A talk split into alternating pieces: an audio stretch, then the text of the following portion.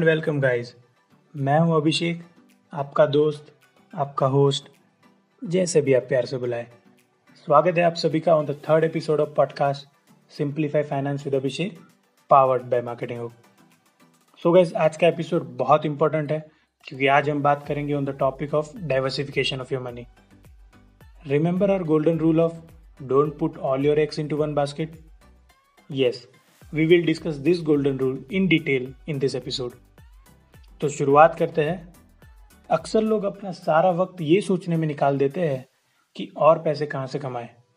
But वो ये ignore कर देते हैं कि जो पैसे ऑलरेडी है, उसको कहाँ एंड कैसे यूज़ किया जाए। तो आज के एपिसोड में हम इसी टॉपिक पर बात करेंगे कि आपके हार्ड एंड मनी को हम कैसे एंड कहाँ यूज़ करें सो दैट कि वो आपके लिए काम करना स्टार्ट कर दे। तो एक्चुअल टॉपिक स्टार्ट करने से पहले हमको एक छोटा सा कंसेप्ट समझना ज़रूरी है। And that concept is called risk and returns so let's understand this concept with the help of Pareto principle जिसको हम रूल ऑफ़ 80-20 के नाम से भी जानते हैं। परेटो प्रिंसिपल के हिसाब से, अगर आप किसी भी इंडस्ट्री या तो फिर उस इंडस्ट्री के किसी भी सेक्टर को पकड़ लो एंड उस सेक्टर के लोगों को उनके पैसों के हिसाब से बांट दो तो ऐसा समझ में आता है कि 80 परसेंट लोग मिडिल क्लास होते हैं एंड 20 परसेंट लोग एक्सट्रीम रीच होते हैं। तो क्या कभी आपने सोचा है कि ये 20 परसेंट लोग जो एक्सट्रीम रिच कैटेगरी को बिलोंग करते हैं, वो ऐसा तो क्या अलग करते हैं? ऐसा कौन सा सीक्रेट है इन लोगों के पास जो बाकियों को नहीं पता? जानना चाहेंगे? वो सीक्रेट ये है कि ये 20 परसेंट लोग रिस्क एंड रिटर्न के कंसेप्ट को समझते हैं। क्या आपने कभी कोई ऐसा आदमी देखा है जो अपने पैसे बैंक में रखता गया रखता गया रखता गया? एंड आज वो इतना अमीर है कि वर्ल्ड के टॉप बिलियनर्स की लिस्ट में शामिल है। नहीं, सर। हमेशा हम सबको ये सिखाया जाता है कि हमारा बैंक बैलेंस एकदम स्ट्रांग होना चाहिए। तो हम सब बेचारे लोग क्या करते हैं? रात दिन मेहनत करते, पैसा कमा के पैसा बचा के उन सारे पैसों को हम बैंक में रख देते हैं। बस यही डिफरेंस है मिडिल क्लास एंड रिच लोगों के बीच में। बिकॉज़ हम रिस्क नहीं लेते एंड इसी वजह से हम मिडिल क्लास ही रह जाते हैं। अब ध्यान से समझिएगा इस बात को। बैंक जो है, वो सेफ़ एसेट क्लास में आता है।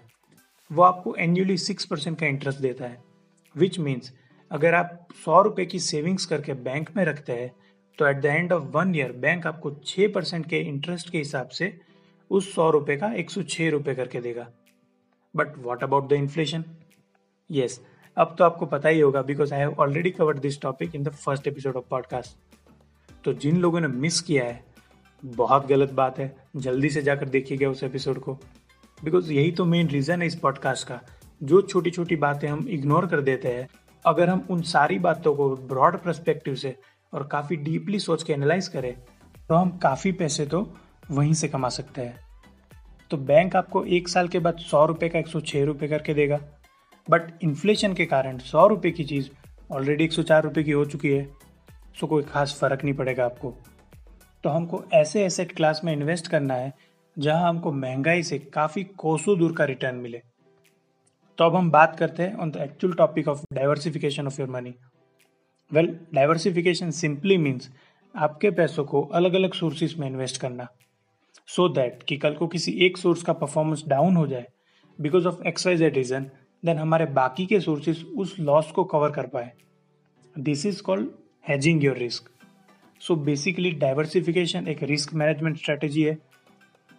सपोज़ कि मेरे पास दस हज़ार रुपये है एंड मैं उन सारे पैसों को किसी एक स्टॉक में इन्वेस्ट कर देता हूँ। सो so, कल को अगर उस शेयर की प्राइस कम हो जाती है then I am gone I'll be in loss but मैं उसी दस हज़ार रुपये को अगर दस अलग अलग स्टॉक्स में इन्वेस्ट करता हूँ तो चांसेस आर वेरी लेस कि दसों के दसों स्टॉक्स डाउन हो जाएँगे। अनटिल एंड अनलेस अगर मैं बहुत खराब इन्वेस्टर हूँ और मैंने बिल्कुल भी रिसर्च नहीं किया इन्वेस्ट करने से पहले। So this risk management strategy is called diversification of money तो अब आपको ये क्वेश्चन ज़रूर होगा कि ऐसे कौन कौन से सोर्सेज है जहाँ हम पैसे डाइवर्सिफाई कर सकते हैं और कौन कौन से ऐसे एसेट क्लास है जिसमें अगर हम इन्वेस्ट करें तो कंपेरेटिवली हमको ज़्यादा फ़ायदा हो सकता है। Well I understand there are so many financial instruments available in the market like stocks mutual funds, government bonds, real estate, commodities, etcetera etcetera ये सारे जो भी एसेट क्लास है इनमें हमें सिर्फ़ रिस्क एंड रिटर्न का कंसेप्ट ध्यान में रखना है।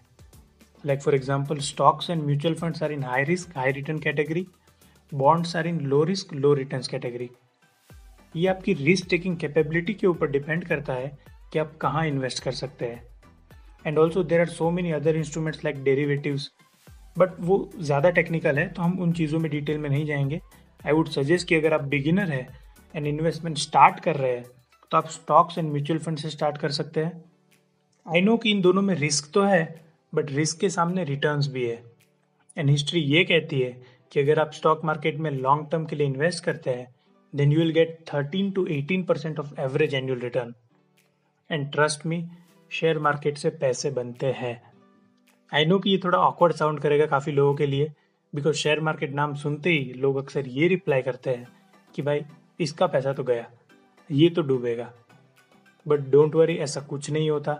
अगर सही से रिसर्च करके एंड कंपनी के फाइनेंशियल स्टेटमेंट्स को अच्छे से स्टडी करके लॉन्ग टर्म परस्पेक्टिव से इन्वेस्ट किया जाए तो आपको ज़रूर फ़ायदा होता है। Now let me guide you on how to allocate your money into this two resources अगर आप एग्रेसिव इन्वेस्टर हो and you are willing to take high risk because आपके ऊपर ज़्यादा रिस्पॉन्सिबिलिटीज़ नहीं है, आपके ऊपर किसी की डिपेंडेबिलिटी नहीं है then what you can do is आप सेवेंटी परसेंट स्टॉक्स में इन्वेस्ट करिए and thirty percent mutual funds में इन्वेस्ट करिए. एंड इफ़ अगर आप डर रहे हैं and you are not willing to take high risk then आप सेफ़ प्ले भी कर सकते हैं like fifty percent in stocks and fifty percent in mutual funds by this way if you diversify your money with proper research then मैं आपको surely बोल सकता हूँ कि लॉन्ग टर्म में आपको ज़रूर फ़ायदा होगा। सो so, उम्मीद करता हूँ कि आपको आज का एपिसोड काफ़ी पसंद आया होगा। मिलते हैं अगले एपिसोड में। Till then see you guys stay tune for more episodes and don't forget to tune in to hashtag note कर लीजिए।